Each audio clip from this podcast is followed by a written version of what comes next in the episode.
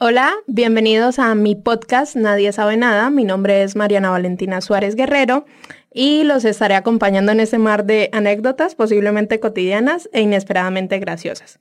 Eh, vamos a hablar un poco de las primeras veces. Normalmente asociamos este término muy mal, eh, pues hay tantos inicios y tantas veces que nos limitamos a contar. Y esta es mi primera vez que no se va a tergiversar en nada. Eh, realmente este primer capítulo fue en mi colegio.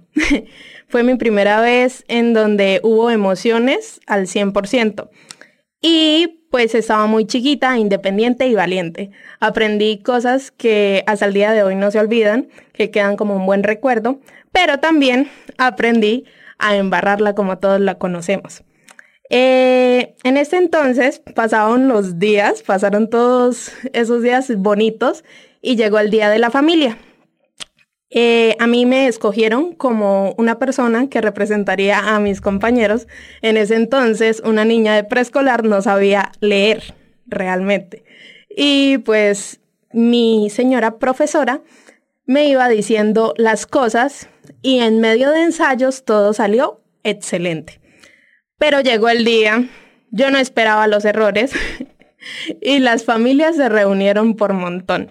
Salí con mucha confianza, como siempre lo hice, como siempre llegué a ese colegio, y escuché a mi maestra. En medio de este texto decía una palabra, una palabra característica y era diálogo. Y pues en mi mente de niña, yo toqué esto como diágalo, dije diágalo era pequeña, yo no sabía que había hecho algo mal.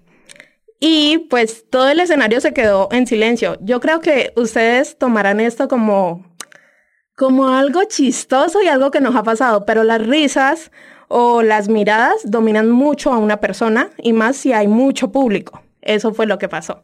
En este entonces yo pensaba que no había hecho nada mal, nadie dijo nada, hasta que mi señor papá llegó y soltó la risa. Yo no sabía si había hecho algo mal, si algo era chistoso. Mi confianza se fue totalmente porque todo el escenario se llenó de risa. Y pues obviamente la docente me apoyó.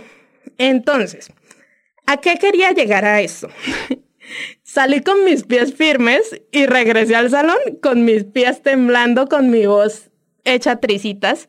Mi confianza se fue para todos lados y hasta el día de hoy la sigo construyendo. Y es que la vida es básicamente esto, una construcción constante y en movimiento. Hay personas que nos pueden aportar y hay otras que posiblemente con risas nos inspiran de que, ah, bueno, es una equivocación, nada más. Eh, este podcast, pues básicamente lo quise hacer con la finalidad de conocer los errores cotidianos que, que hacemos en nuestra vida como tal. Eh, desde pequeños hasta la adultez y reírnos un poco de ellos. Gracias.